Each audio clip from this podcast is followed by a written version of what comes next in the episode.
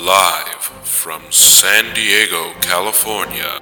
We go live to the newsroom with your host, for Nick's Nerd.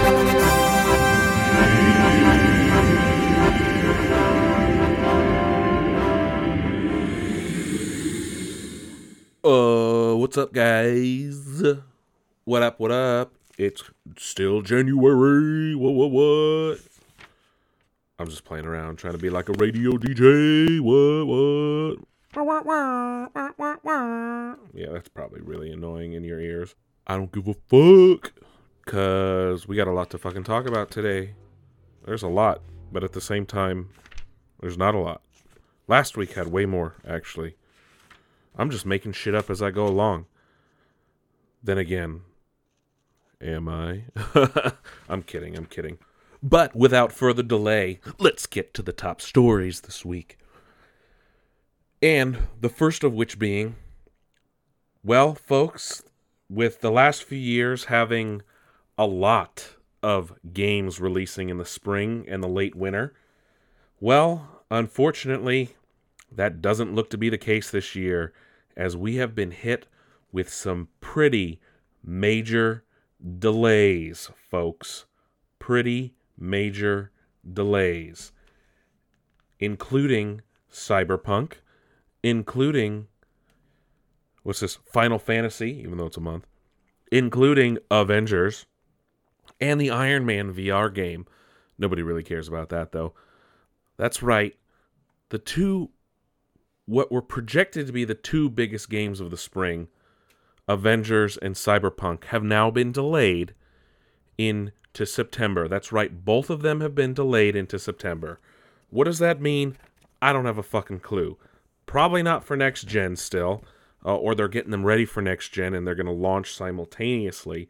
Uh, but this fucking sucks because now I don't know what the fuck I'm going to do in the fall. Like, that's insane, dude.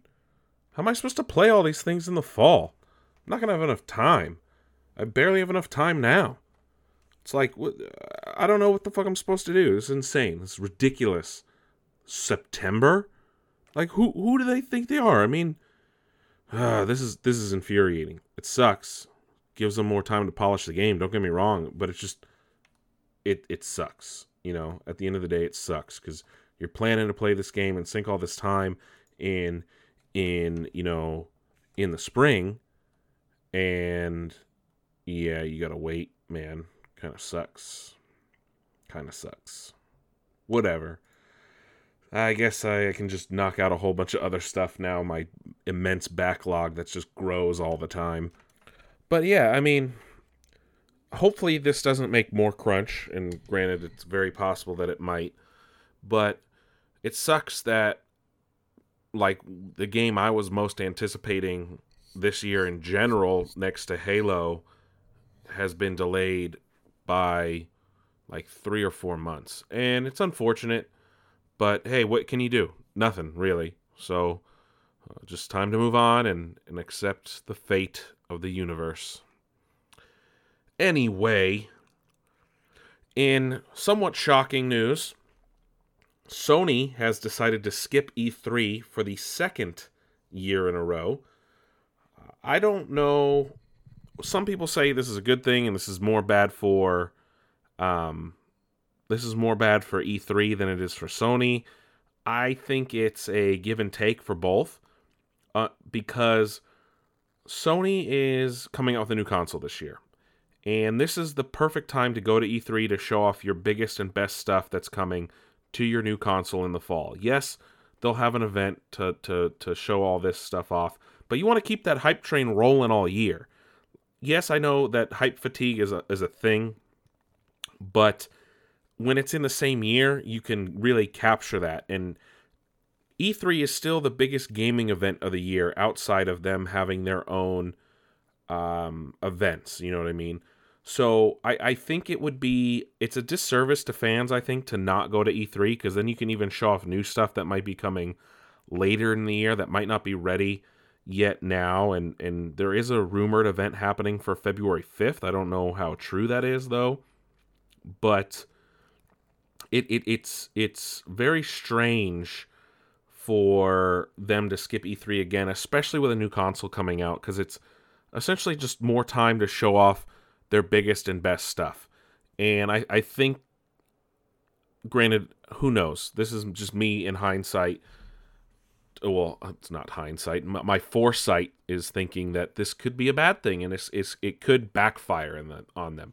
Who knows though? They're to have a a massive baked in audience. I mean, they've sold a hundred million plus of this the PS4. Now, how many of those people are to turn around and buy a PS5 is another question.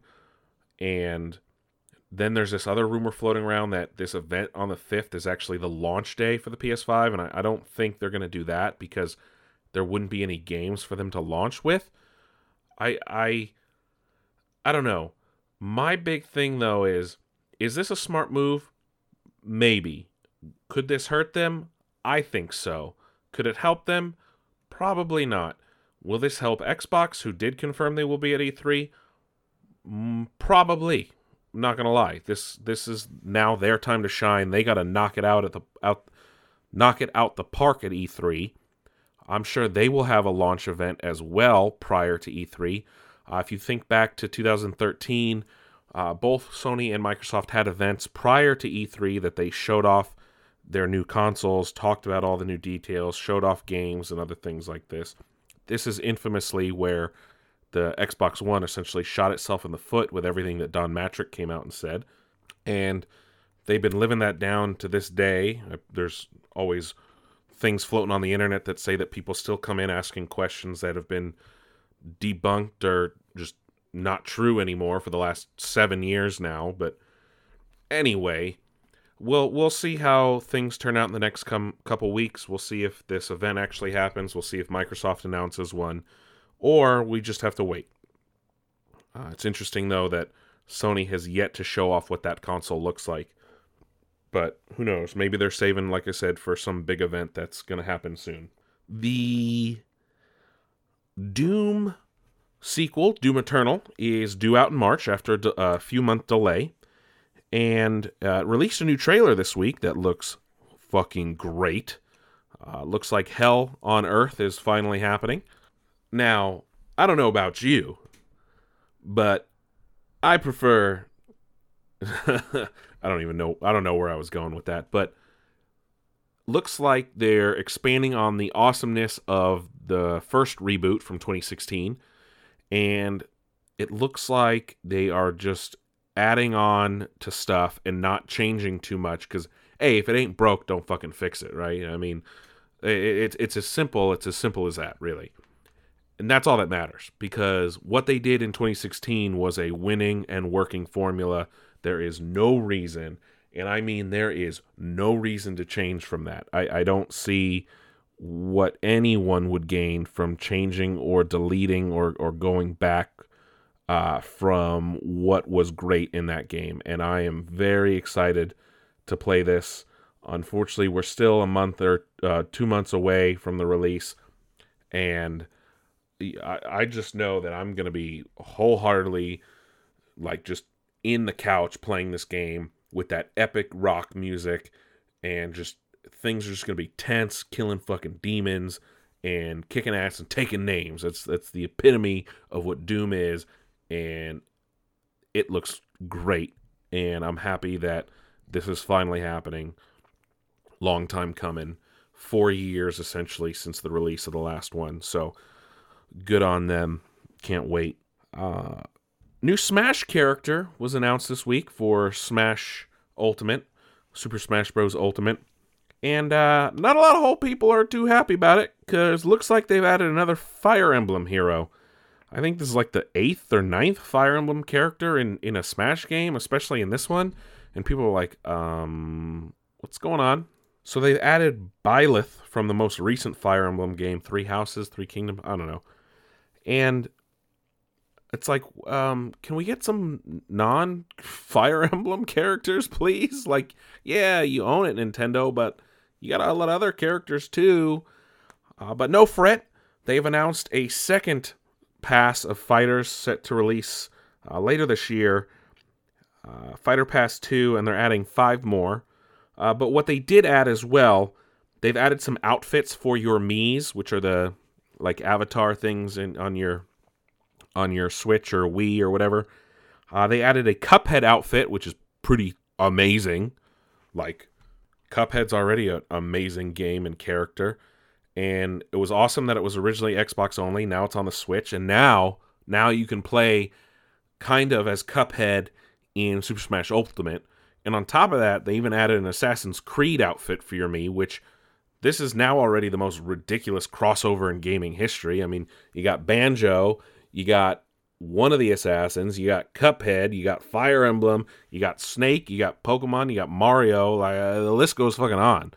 Ridiculous, man. It's crazy. Who knows what's going to be in in in in in Fighter Pass 2? Hopefully some fucking awesome characters, that's for damn sure.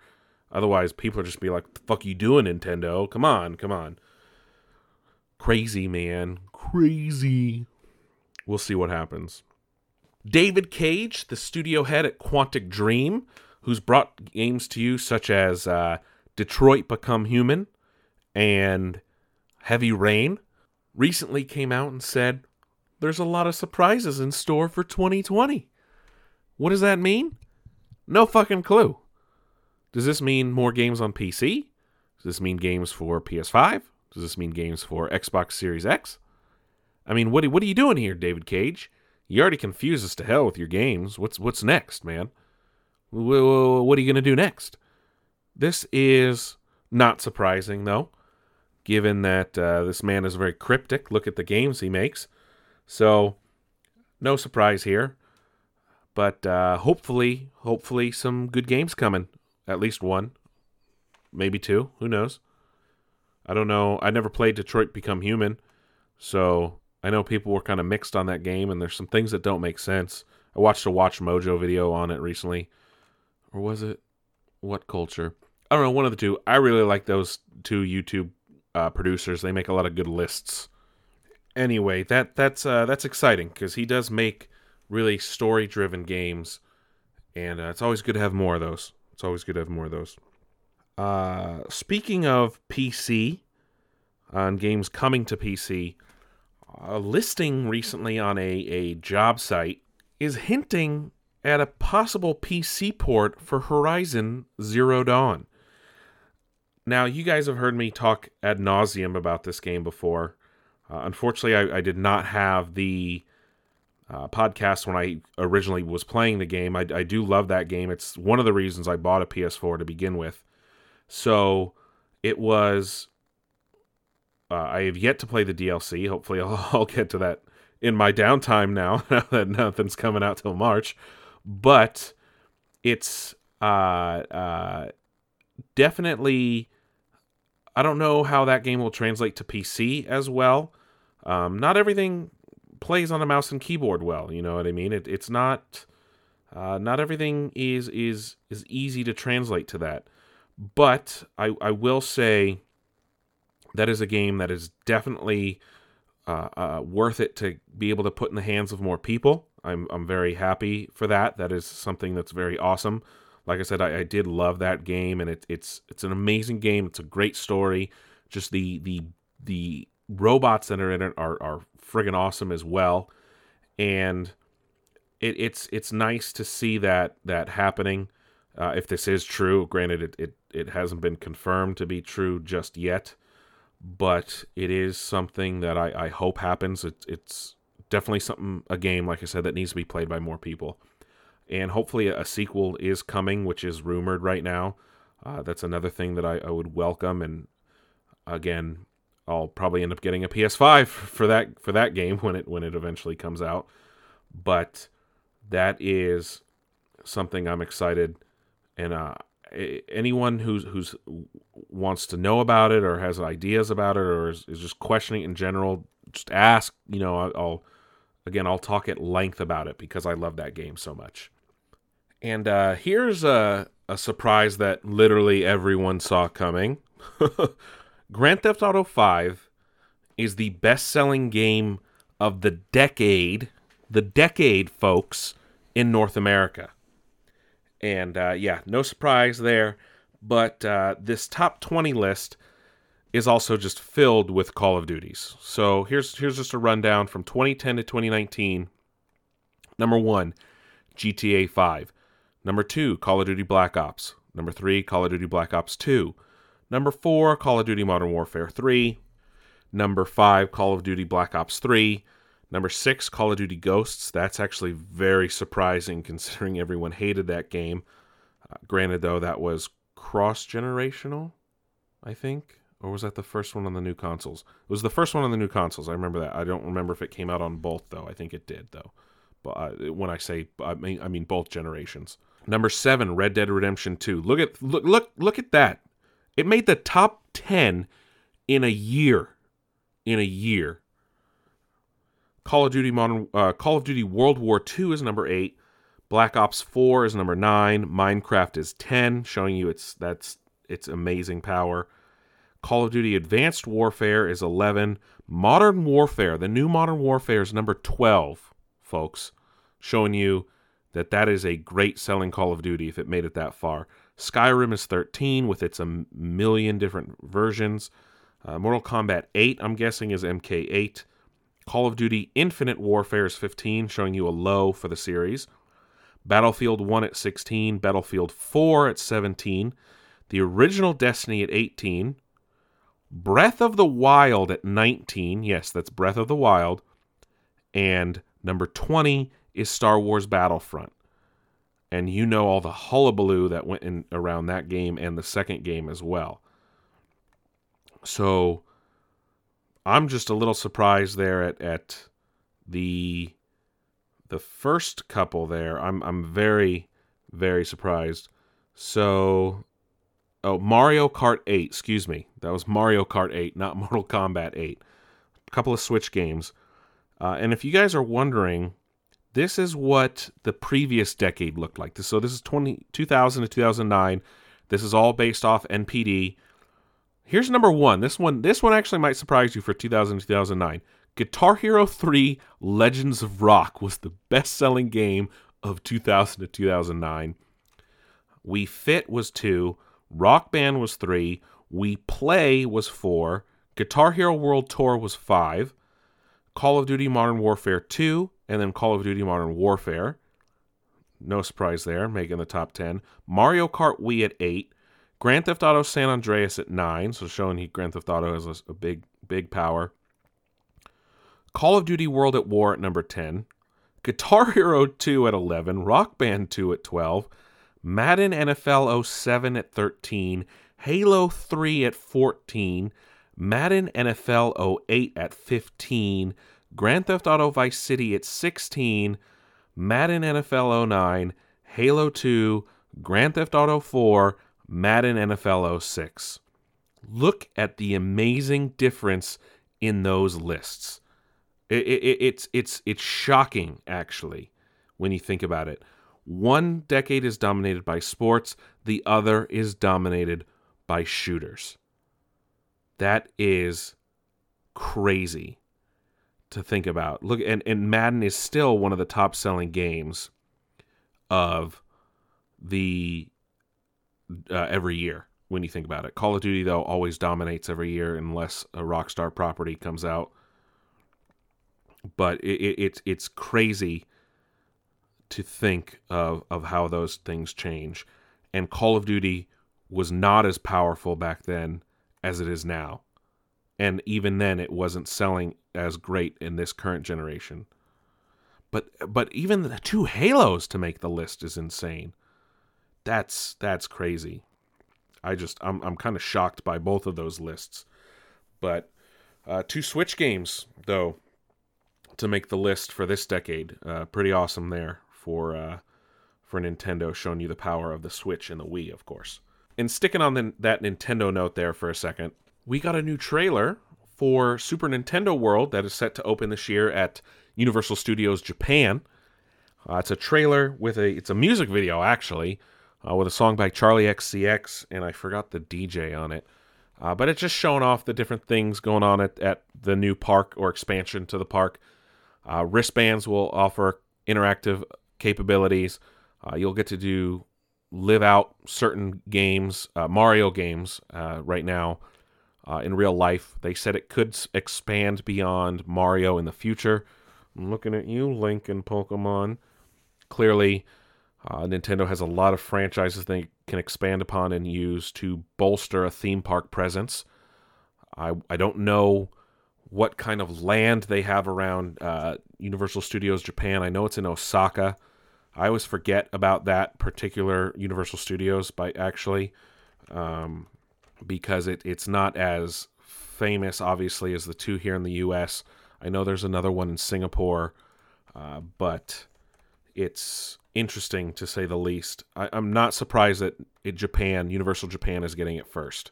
My only thing is, I'm looking at a, a image, a satellite image now of, of Universal Studios Japan, and I mean, most people have seen pictures of Japan. Things are just on top of each other. There's not a not a whole lot of room to expand in a lot of places.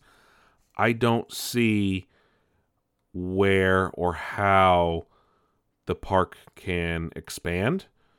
Um, looks like there's this big steelworks next to it. I'm sure that's a big operating business though, so I don't see that happening. But and they're next to a port of all places to put a theme park.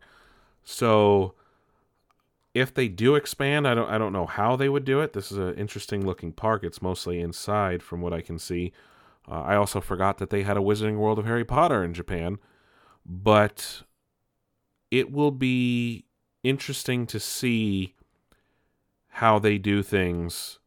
Um, obviously, here at Universal Japan, the other place I can see it happening for sure is maybe Universal Studios Singapore, if if not the U.S um, because that that's definitely something that would happen next. And I don't think Hollywood would get it, but for sure, um, Universal Studios Orlando would because they have a lot more room, uh, and it it's definitely something I can see happening in the future. I'm sure Japan is just a test run though, but granted, Nintendo just owns Japan in general. Uh, people love everything Nintendo there. People love Mario and Zelda and all this stuff because it's it's their home country, so it, it makes sense. But uh, hopefully, hopefully it comes here eventually. That's it for gaming news, though, this week. Uh, obviously, the biggest news was the delays, and uh, not a whole lot else going on as we enter the lull of winter time in, in the gaming industry. But no matter no matter. We have a lot of TV to talk about. Uh, obviously, we're going to talk about the end of Crisis on Infinite Earths from the CW. We're going to talk about that a little bit at the end because uh, uh, there is, like I said, a lot of TV to talk about. Um, first things first, though, uh, Syfy has announced that they're making a Peter Pan sequel series. And that's all I'm going to say about that because that's a fucking stupid idea. um, Picard is set to premiere this week after uh, just a couple days after you guys listen. Uh, today is Sunday, the what is today? The twentieth, the nineteenth. Today's the nineteenth. Uh, Curb Your Enthusiasm back tonight, people, and so is Avenue Five, the new HBO show. Uh, anyway, um, Picard pre- premieres this week, but be on the lookout uh, in the future as apparently two more possible live action Star Trek shows are in the works, per Alex Kurtzman, the head producer on all the programs. I'm stoked on that. If we could please put them on network TV though, and not on CBS All Access, that'd be uh, that'd be real great, uh, you guys there. Uh, what I'd like to see though is a return to, like I said, network TV, and uh, this one of two things: either a show set in the Kelvin timeline, which is the timeline from the new movies, uh, and a, a, a time which hasn't been explored in the series, like the time of the Enterprise B or the Enterprise C. We only got a glimpse of those in, in a movie and in uh, Star Trek Next Generation episode, or uh, or at least maybe a Star Trek Enter uh, or a Star Enterprise B, Enterprise B, but in the Kelvin timeline look, or or a series uh, set in uh, either the Picard era, the show, or the next gen era, but with modern tech and modern stuff. That's something I would welcome. Uh, please, please, please, please, please give these to me now. I would totally, totally, totally welcome these.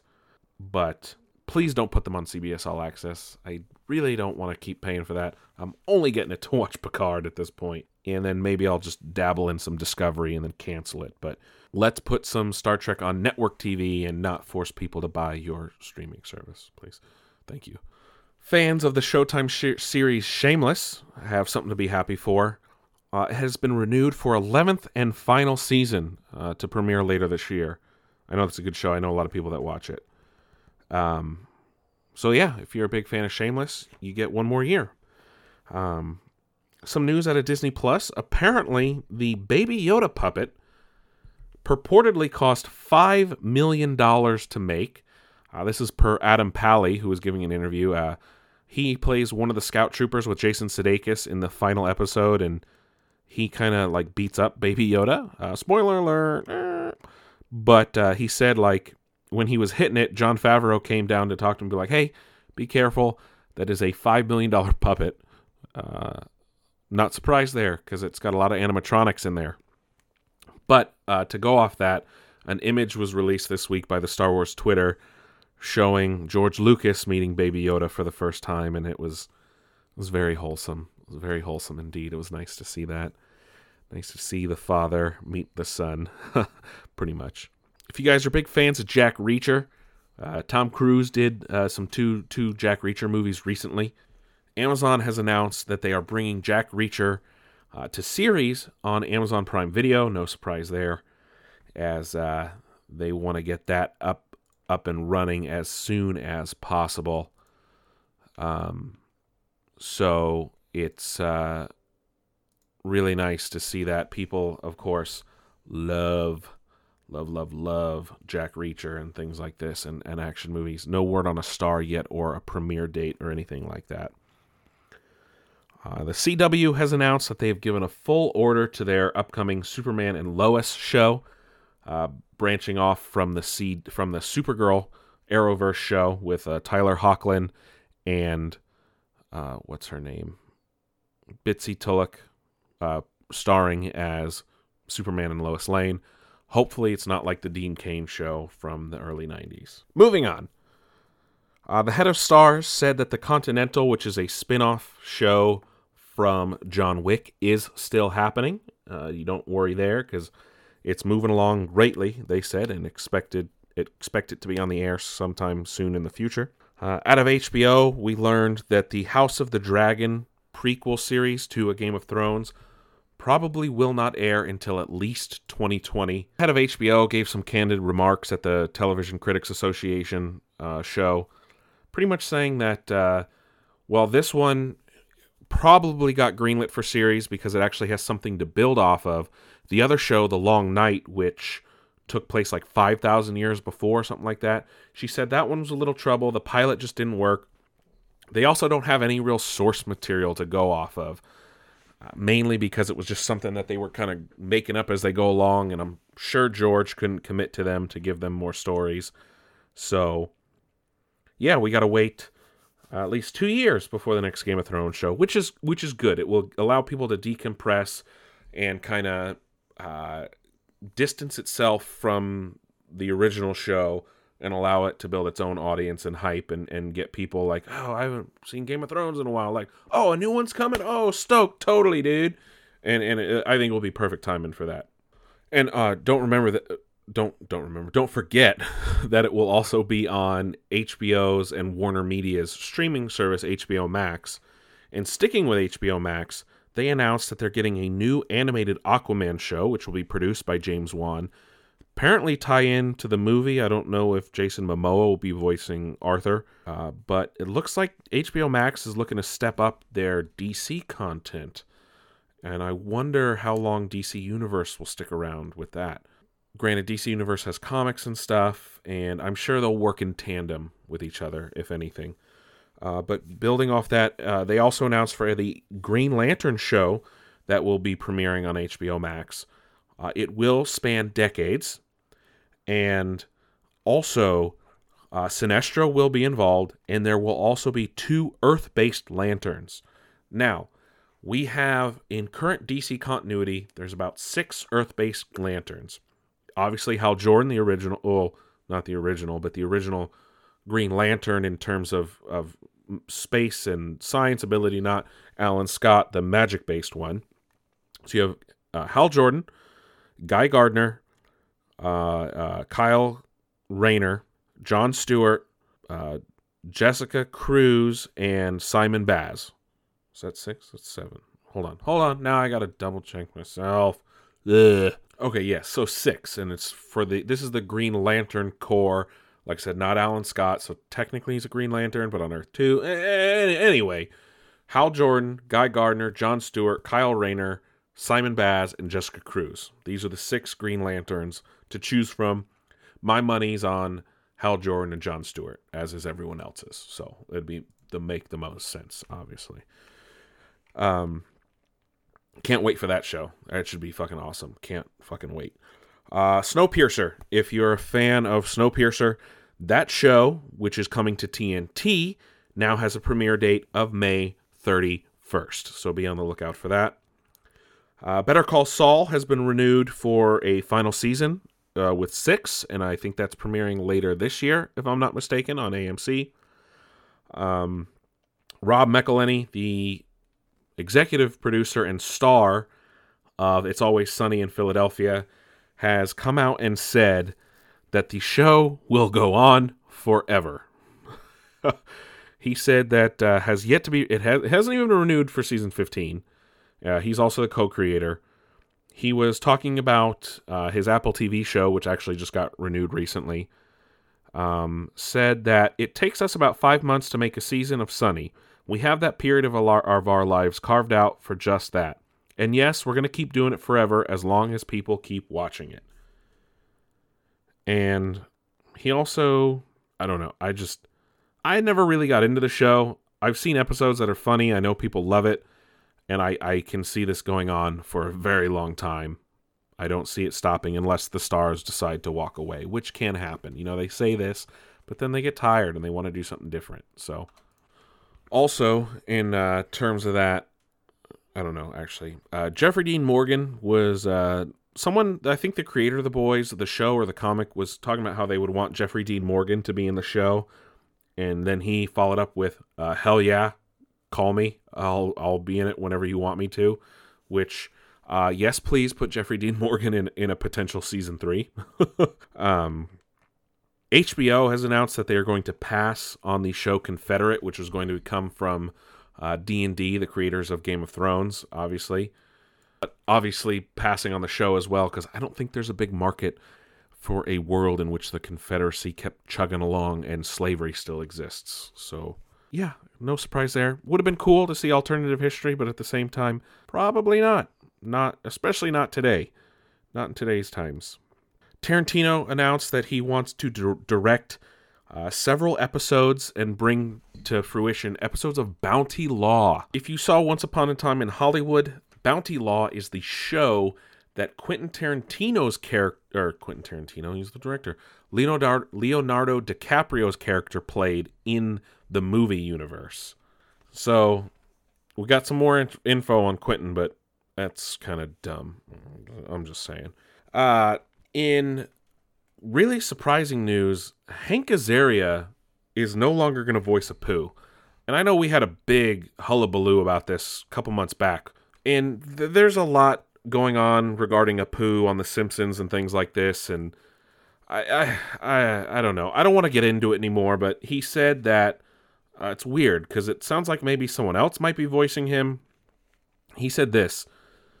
Uh, he was speaking to Slash Film, and he said, "All we know there is all we know there is I won't be doing the voice anymore unless there's some way to transition it or something. Yeah, so maybe someone else is going to be taking over uh, in the most confusing statement I've ever read. Um, but yeah, Hank Azaria will no longer be voicing Apu.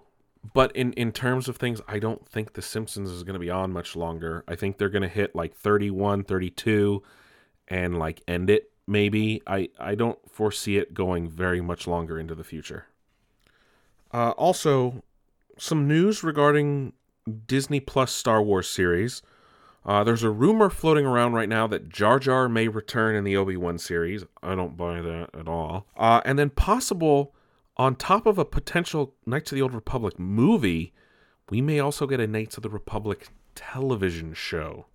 And if they produce it and do it on the same quality as The Mandalorian, then fuck yeah, I'm gonna watch it. That's for damn sure. Um, yeah, and uh, as Netflix faces more and more competition, one of which we're going to talk about in a second, they are planning to spend 17 billion with a B dollars on content this year. Yeah, you heard that right. 17 billion up from the 2 billion they spent last year. Crazy. Crazy. yeah, I don't uh, uh, whatever. Anyway, like I said, we're going to talk about some Netflix competition and that is in the form of NBC Universal's Peacock service launching in April this year. Uh, they have announced that it will release on Wednesday, April 15th, with both ad supported and paid subscription versions. Uh, there's a catch, though, folks. The only people who get it on April 15th are if you are subscribers to Comcast's Xfinity X1 service or owners of Comcast Flex devices. The wide release for everyone won't happen until July 15th uh, to coincide with the start of the Olympics, as they announced they will have a year long Olympics channel. Uh, yes, I don't know if people know this, but there's stuff going on that pertain to the Olympics every day, every single year. So it's just sports coverage, essentially. So, in terms of cost, uh, this is this is the options you guys have. The first this is this is a completely free version called Peacock Free. It will have about 7,500 hours worth of content and movies, news, and live TV. Uh, the next is called Peacock Premium, and it will have around 15,000 hours of content, and uh, we'll also have an ad version.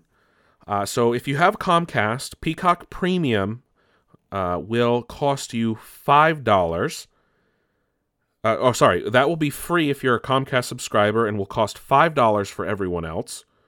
And then if um, they also have an ad free version of Peacock Premium, which will cost $10 for everyone or $5 if you have uh, if you're a Comcast subscriber.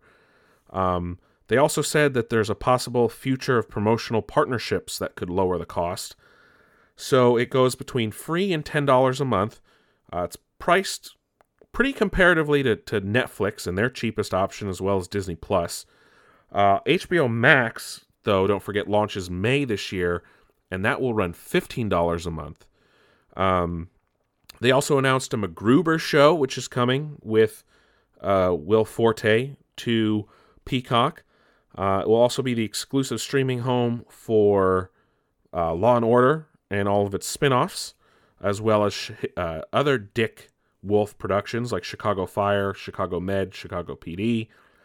Uh, the Tonight Show will be on, along with Seth Meyers, will be on Peacock. They'll actually be on earlier than than their normal time frame, uh, three hours before they air. So that's about uh, 9 p.m. depending on where you live. Fast and the Furious 9 and Jurassic World 3 will also be timed exclusive on Peacock after their theatrical runs, obviously. Um, so it's interesting to see all this. Oh, fun fact also Peacock will be the home of Harry Potter in all its films in the future, and not on HBO Max due to some crazy, funny licensing rights, which is hilarious if you ask me. Warner Media is launching HBO Max as their streaming service, and they won't have one of their premier properties on it. That's fucking great. Um, I think that's hilarious. Anyway, uh, final bit of news here for TV wise is just wrapping up Crisis on Infinite Earths that was on the CW. And oh my fucking god. What happened on that show? First off, great crossover finale. Oliver came back as the Spectre. Um, sad though, we also lost Oliver and I don't even know if he's going to be in the, the final two episodes of Arrow, which is unfortunate. Um, yeah, man, I it just it sucks that Arrow's to end in a couple weeks, but oh god, Uh, it sucks, man. It's one of the few shows I've watched like completely to the end and watched every single episode. And and I'm not counting shows that got canceled that I've seen every episode for. I mean, I'm I'm talking about a show that I started from day one and watched every episode as it ran its course and it it ended. This is not, it's not a can it wasn't canceled, it ended. And and um yeah, it's unfortunate. We'll talk about that in a couple weeks when it ends. But uh let's talk about the amazing cameo that happened that blew up the internet when it happened. And I'm talking about Ezra Miller. Um yes, Ezra Miller is in the movie Flash had a cameo scene on the TV Flash interacting with Barry, and apparently this was filmed after they had already finished Crisis. Uh, hold on, it's uh, so Ezra was stoked on it. He said, "I think it's awesome, and come on, we're the Flash. It's parallel universes. Grant Gustin is the Flash, and I'm the Flash. Don't you see? It's the event horizon. We crossed it, baby. Grant and I are chilling. We're gonna have a race. It's gonna be dope. Like Jay Garrick and Barry Allen back in the day. It's gonna be dope." Uh, that's from Ezra Miller. That dude, I love that guy. He just is all about the Flash and all about the movies. And I guess this is the fact that this happened at all is amazing because in the past, DC kept everything very, very, very, very separate. Okay, you couldn't even mention Batman's name on TV. Now we got two Supermen. We got eight Supermens flying around out there. It, it, it's it's. I'm so happy. And this is uh, so Marc Guggenheim, the executive producer, uh, tweeted out like someone asked him like, "What did you have to do to get this?" He's like, "I had to grow two extra kidneys," and I guess this is what happened. Hold on. The relationship between D, uh, Warner Brothers Television and movies has always been very hard, like I said. And this is what Guggenheim said. I think it's the relationship has always been good. I think sometimes the internet, because the internet's always looking for conflict, it tries to make it out like we're at war with each other. We're angry that we can't use Suicide Squad on Arrow or something. But it's like we're kind of old friends and we'd go out and drink, and we were sort of bonded by our love for these characters. Uh, that he that said, though, hopefully this will open doors to more cameos in the future. Uh, I'm trying to find the thing. I guess uh, this is what it says. Uh, Ezra and Grant ad lib some really funny material. Like each of them are admiring each other's costumes. Uh, yeah, they they do say that. I think this will play into the movie too because Ezra's character's like the Flash. What? And he learns the name and uh, hopefully, maybe a costume change. I'm trying to find the quote. I thought I had it, but I guess the movie people were the ones that approached TV and were like, "Hey, can we make this happen?" And they're like, uh, "Yeah, let's fucking do it." so I, I still, I'm still just contemplating this whole thing, and hopefully, this has ramifications. He drops a name. Uh, or Ezra Miller Flash drops like I told Vic this was possible, hinting at Hopefully, Cyborg's involved in the movie. So, oh man, I hope this leads to more crossovers in the future. Please, please, please, please, please, please, please. Also, now that the crisis is over, we have a new Earth Prime, which is the home of the Legends, Arrow, Flash, and Supergirl. So their Earths were combined, like I predicted. Uh, I guess the Green Lantern movie is now part of the Arrowverse in some capacity. I forget which Earth it is, but yeah, uh, I totally didn't know that Greg Berlanti was involved in that. He's the creator of all the Arrowverse shows. Um, so that happened. Also, a lot of other things, a lot of other Earths hinted at. Uh, but I'm very, very, very excited to see to see this happen. So we'll see what happens on the Arrowverse moving forward.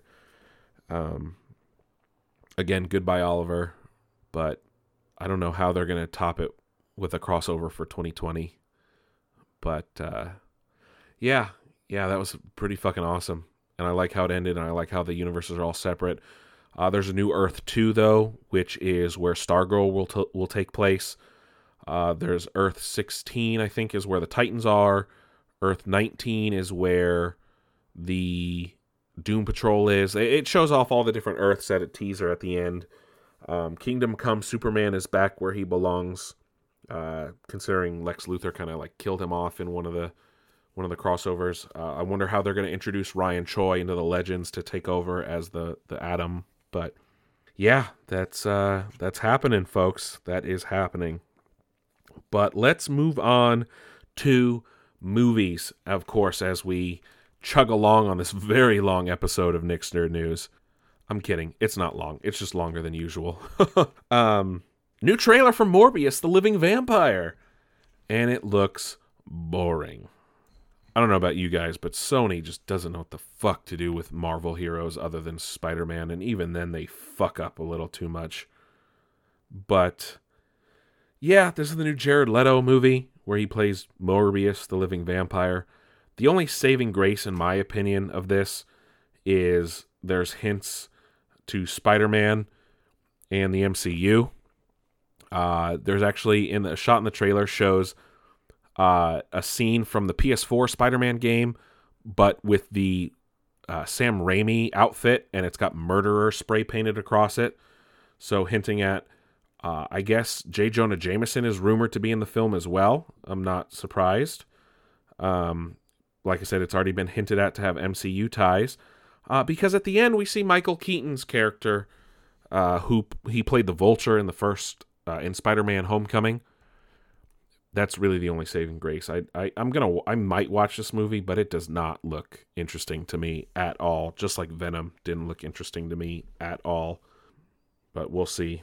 I know we reported last week that Hans Zimmer would be doing the music to the new Bond film, and I don't remember if I said, but I think he's perfect for that. He's he's got very bombastic tones, and James Bond is can do well with that kind of music. But now we actually have confirmation of who will actually be doing the theme song for No Time to Die, and that's going to be Billie Eilish, who uh, she's quite new. If you're not aware of her, she's got that song uh, "Bad Girl" out, "Bad Guy," "Bad Guy" out right now is one of her big songs. And if you ask me, I think Billie Eilish is perfect for a Bond song. She's young, she's hip, she's got kind of this raspy voice when she sings. I, I think she's fucking perfect if you ask me. Uh, let me see if I can pull up a song and just play a little bit of it for you guys because I don't want to get copyrighted or anything like that. Um, hold on a second. Uh, this is her most popular song right now. Like like I said, it's called it's called Bad Guy. But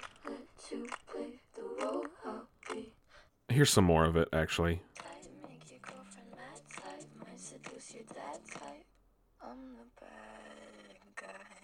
I think I, I can do like like 10 seconds of that before I get in trouble. But anyway, I, I think she's going to be a perfect person for the for the Bond song. Uh, I'm sure she'll write it. She's a good writer because I think she writes all her stuff. So it's uh, I'm excited. I'm very excited to see where that goes. Um, like I said, we were talking about Tarantino and him dire- directing Bounty Law. Well, it looks like he might not do Star Trek, his Star Trek movie anymore either. Uh, he did say, I think they might make that movie, but I just don't think I'm going to direct it. It's a good idea. They should definitely do it, and I'll be happy to come in and give them some notes on the first rough cut. But he won't direct it. I think that's a shame, unfortunately. And like I said, he only wants to do 10 movies before he retires. So it's does he want to do a Star Trek or does he want to do something of his own? And and it really comes down to that. But I think it looks like they're moving ahead with Noah Hawley's uh, purported Star Trek 4 or Star Trek like 14 or whatever it is now. So anyway, um so Colin Trevorrow, Trevorrow, excuse me, who directed Jurassic World and is directing the Jurassic third Jurassic World film, had originally been tapped to direct Star Wars Episode 9. And I guess now his purported version of the script has leaked uh, no one has commented on it, so AV Club says it is verified as legitimate. But here's some breakdowns of what was in the uh, episode 9 script. Hold on, I'm reading this from Reddit, and they're the only ones that have a, a, a good breakdown of it, unfortunately. Some people say it's better. I don't think so. Um, I guess they were going to go to Kuat, the shipyards. Uh, this is uh, a planet from Legends where all the Star Destroyers are built. Uh, BB-8 and Rose, who are gonna, were actually gonna. Rose was actually gonna be a lot bigger of a character, which that I would have loved to have seen a little bit more of her. Uh, Coruscant was gonna feature heavily in the film. Uh, Palpatine was not involved. Uh, some stuff on Tatooine, and there was to be two main groups, I guess. Of uh, they were to split off into groups with, I I, I don't know. Um, hold on, I'm I'm trying to read here.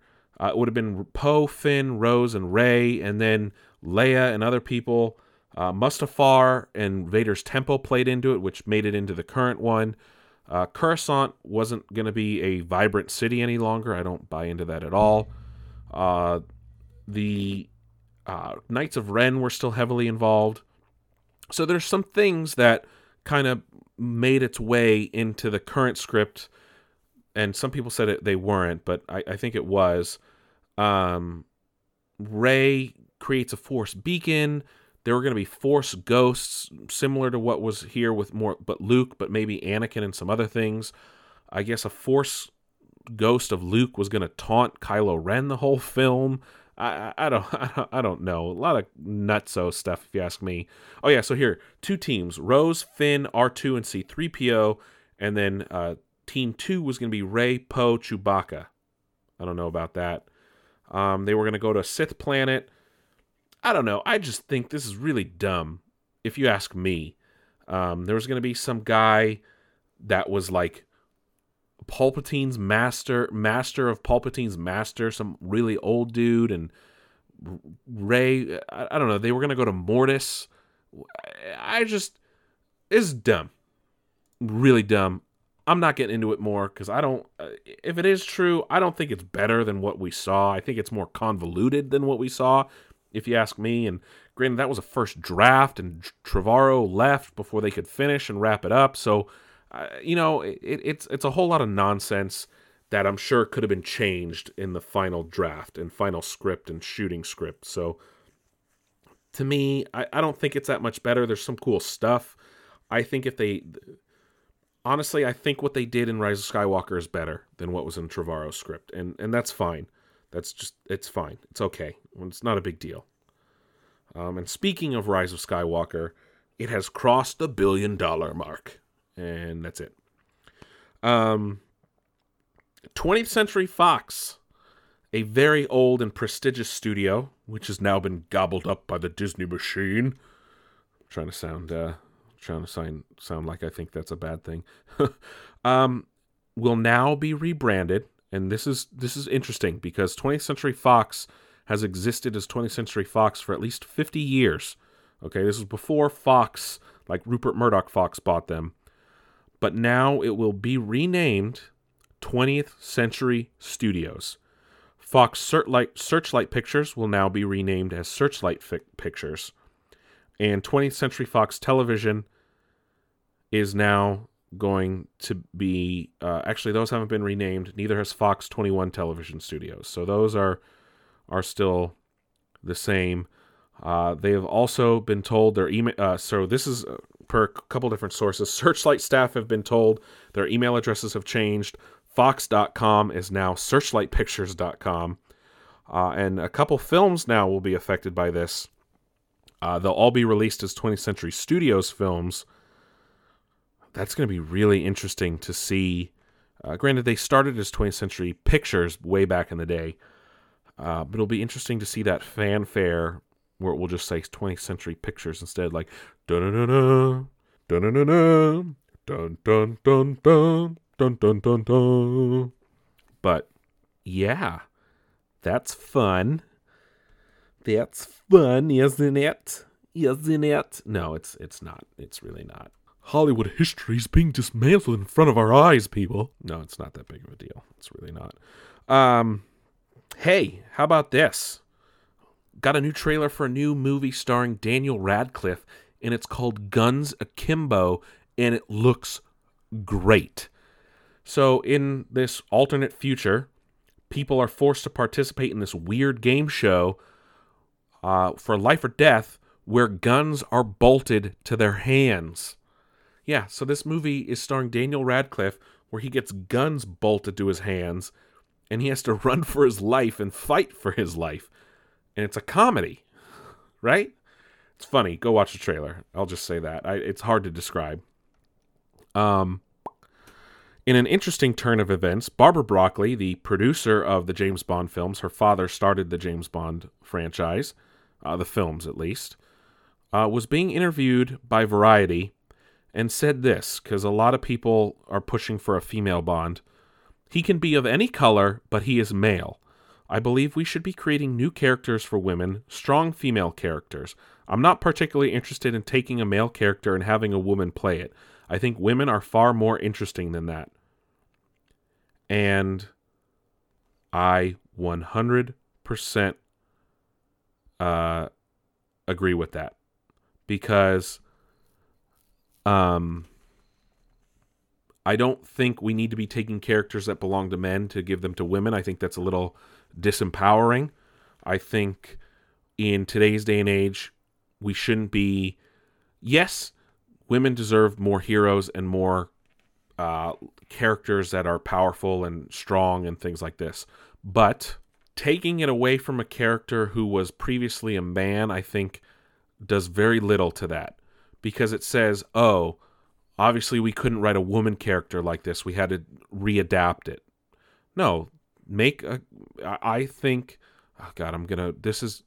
I got to be very careful here because I don't want to sound like an asshole, and I don't want to sound like like I don't believe in this this movement because I do. What what I what I mean by this is. I think if if women are going to have characters they can look up to and powerful characters, we need to create new ones because like what she's saying if you take them from a, uh, you take a man's character and and do it it, it's it, it it's not as interesting because it's like oh well clearly and, and then people are just going to compare it to the guy and then it's never going to work. Like look what happened to the ghostbusters movie. That, that i was very excited for that movie and it was poorly executed though beyond that. But people just were like oh blah, blah, blah, they, they need to be men it should never been women all that garbage right? Because they were always going to be compared to that we they need to be able to stand up on their own without any baggage, without any possible hate. They need to be just their own character. And look at Wonder Woman. Look at how that works. Look at Captain Marvel, okay? Scarlet Witch, um, and, and Valkyrie, and all these other characters. They, they stand on their own because they weren't a man before. And that's why it works. That's why it works.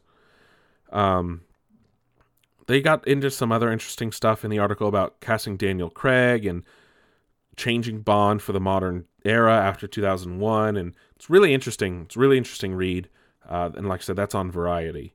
Um, so definitely go check out that.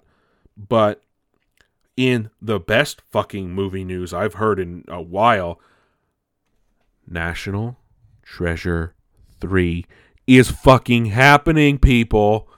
National Treasure 3 from Disney with the people who just made Bad Boys for Life, which is doing very well, is now going to happen.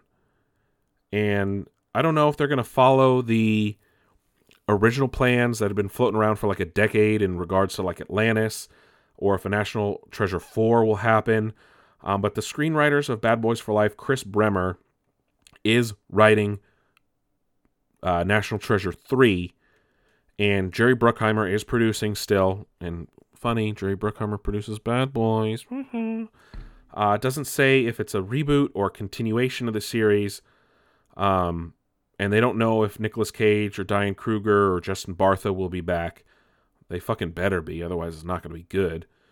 Um, God, has it been 13 years since the second one? Holy shit. Uh, no word yet on if the director will be back, but oh god, I just I hope this happens. I can't believe it's been that long.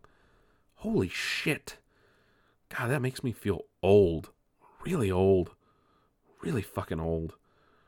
Um, but speaking of bad boys, we're going to talk about that because I saw it. But first, let's talk about them Oscar noms, people. Let's talk about them 2020 Oscar noms, the 92nd Academy awards, the 92nd award. Uh, what? I hold on, I can't even talk today.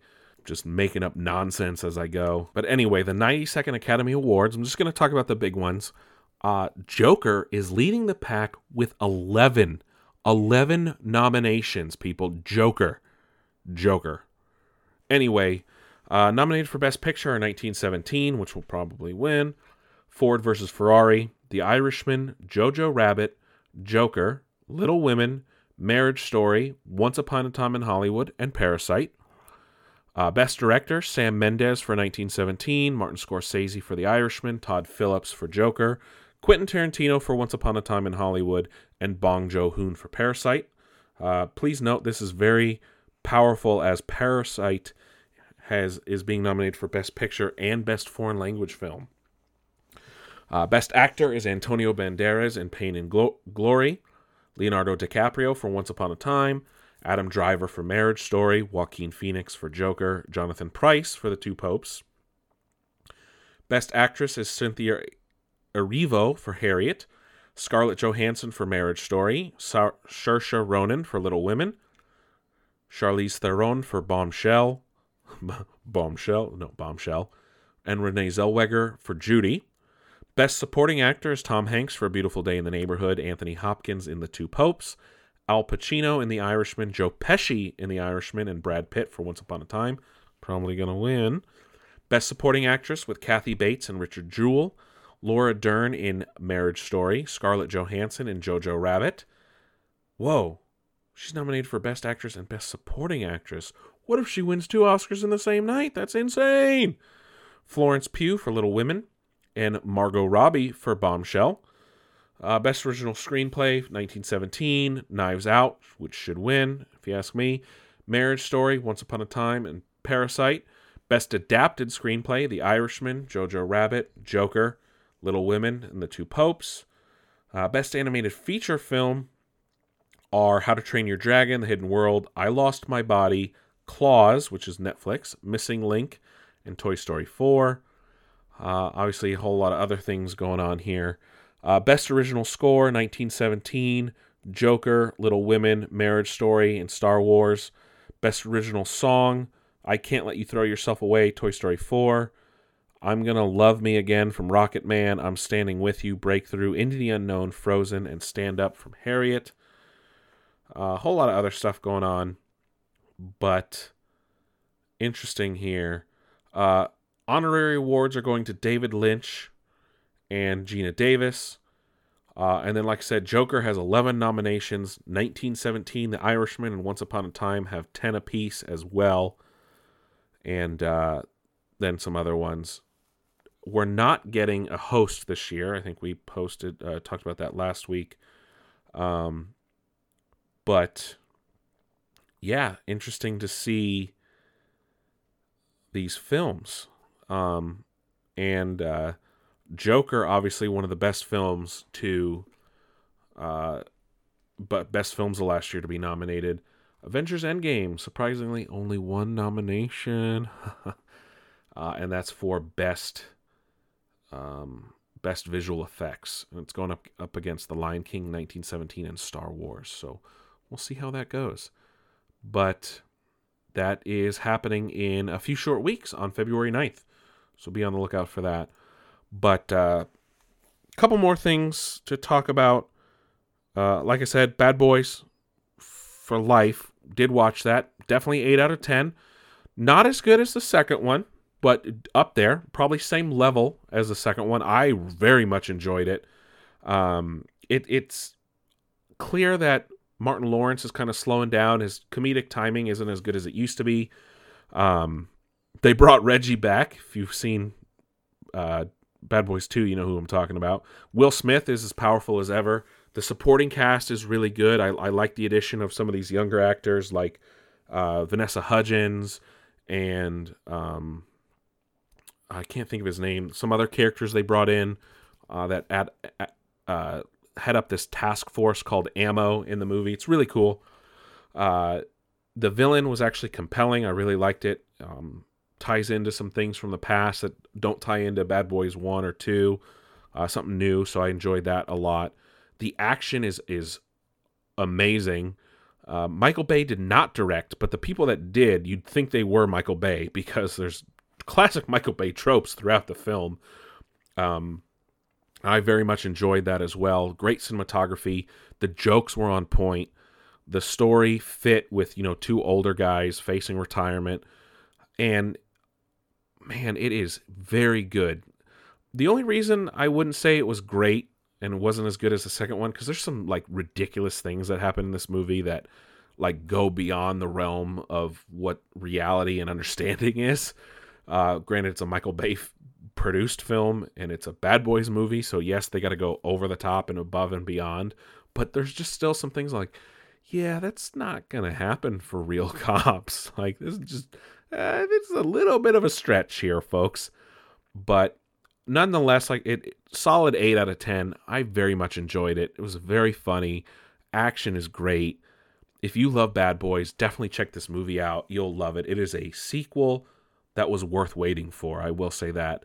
Um, and on top of that, there's news now that Bad Boys 4 is now in active de- development. And uh, Chris Bremner, like I said, who's who wrote Bad Boys for Life and who will be uh, potentially writing National Treasure 3, will also be working on, on Bad Boys 4. Um, I'm stoked for that. I, I can't fucking wait. I am very happy to have this franchise back. And uh, Will Smith is as good as ever, like I said. So, very, very, very good. Um, couple things though to wrap up the show. Um, the sci-fi and fantasy world lost a big name this week with uh, Christopher Tolkien passing away, uh, son of J.R.R. Tolkien, and uh, he died at the age of 95. And he was, uh, he essentially was the one who, the head of the Tolkien estate. He finished books that his father wasn't able to finish. Um, he was the executor of the estate. He edited the Silmarillion and published it. The Fall of Gondolin in 2018, which was another book in, in Middle Earth. And uh, this was all based on unpublished material. He drew the maps that were featured in all the Lord of the Rings books. He was. Now, he did not like the films. He was a vocal critic, and uh, he said they gutted the book, making an action film for 15 to 25 year olds when he spoke to Le Monde in 2012. It's a French magazine.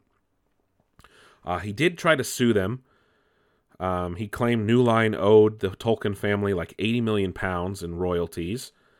Uh, undisclosed settlement was reached later on.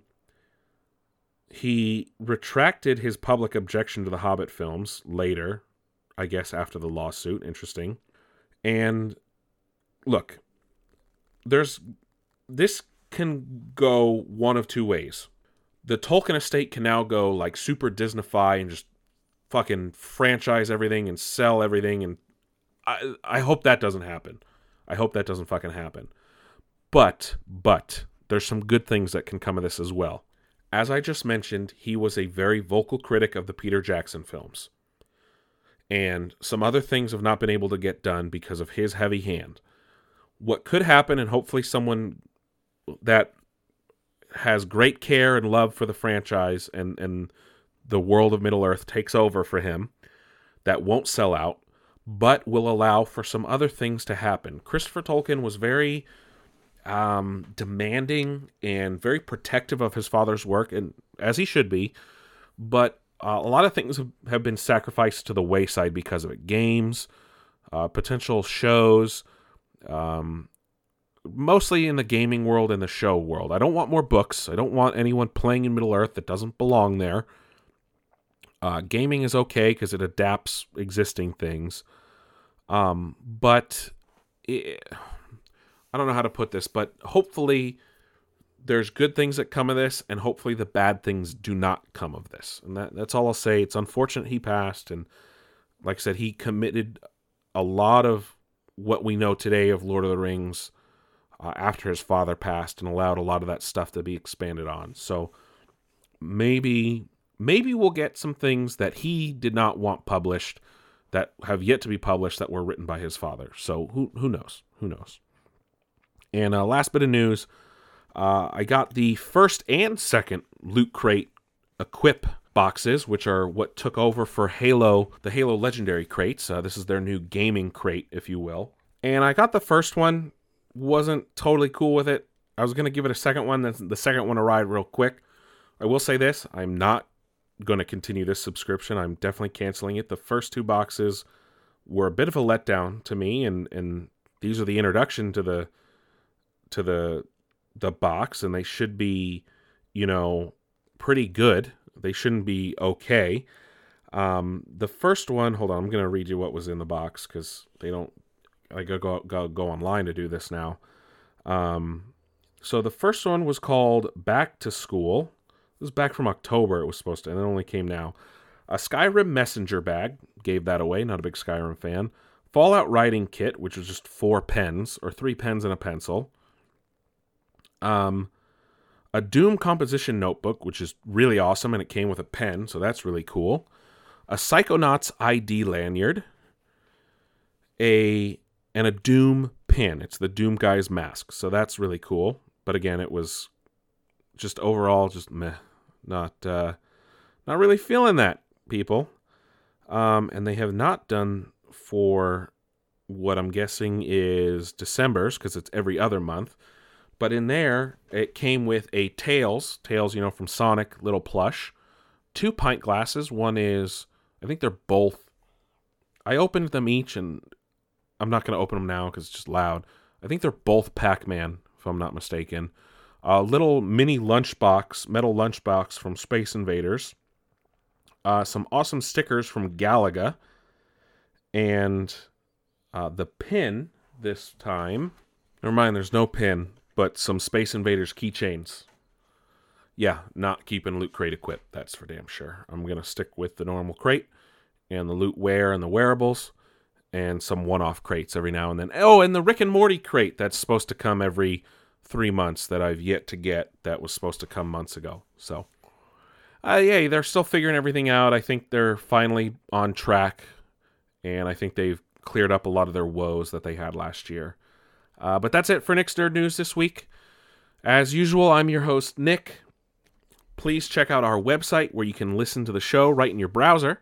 Or if you prefer to listen on the go, you can find links to our Spotify, Google Podcasts, and Apple Podcast pages. That's all at a handy, convenient location of nicksnerdnews.com.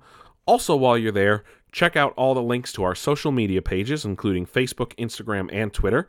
Uh, you'll also find our social media feeds right there on our website as well, so you can see all the funny memes we post in one handy dandy place. So that way you don't have to follow us on all three if you don't want to.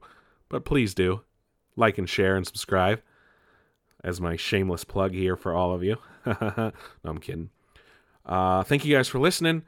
Uh, next week, I don't know what we're going to talk about, um, other than the second to last Arrow, episode of Arrow, which is supposed to be a backdoor pilot for the potential Green Arrow and the Canary spinoff. We will talk about, oh, I don't know. I might go see The Gentlemen, so we'll talk about that if I see it. Uh, no definite concrete plans there. Also, uh, no games coming out anytime soon. I did beat Pokemon, and uh, finally, uh, I'll get to my backlog as well. Hopefully, finish some other games. But that's about it for this week. I will catch you guys on the flip side. Have a good one.